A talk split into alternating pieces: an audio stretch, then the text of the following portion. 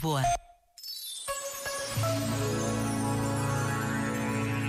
Quem é lento no autoconhecimento é rápido no julgamento.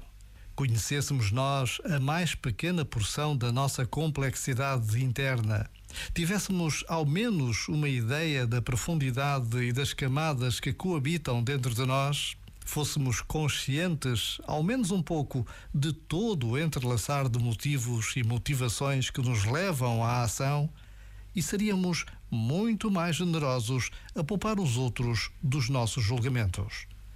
Já agora, vale a pena pensar nisto. Este momento está disponível em podcast no site e na app.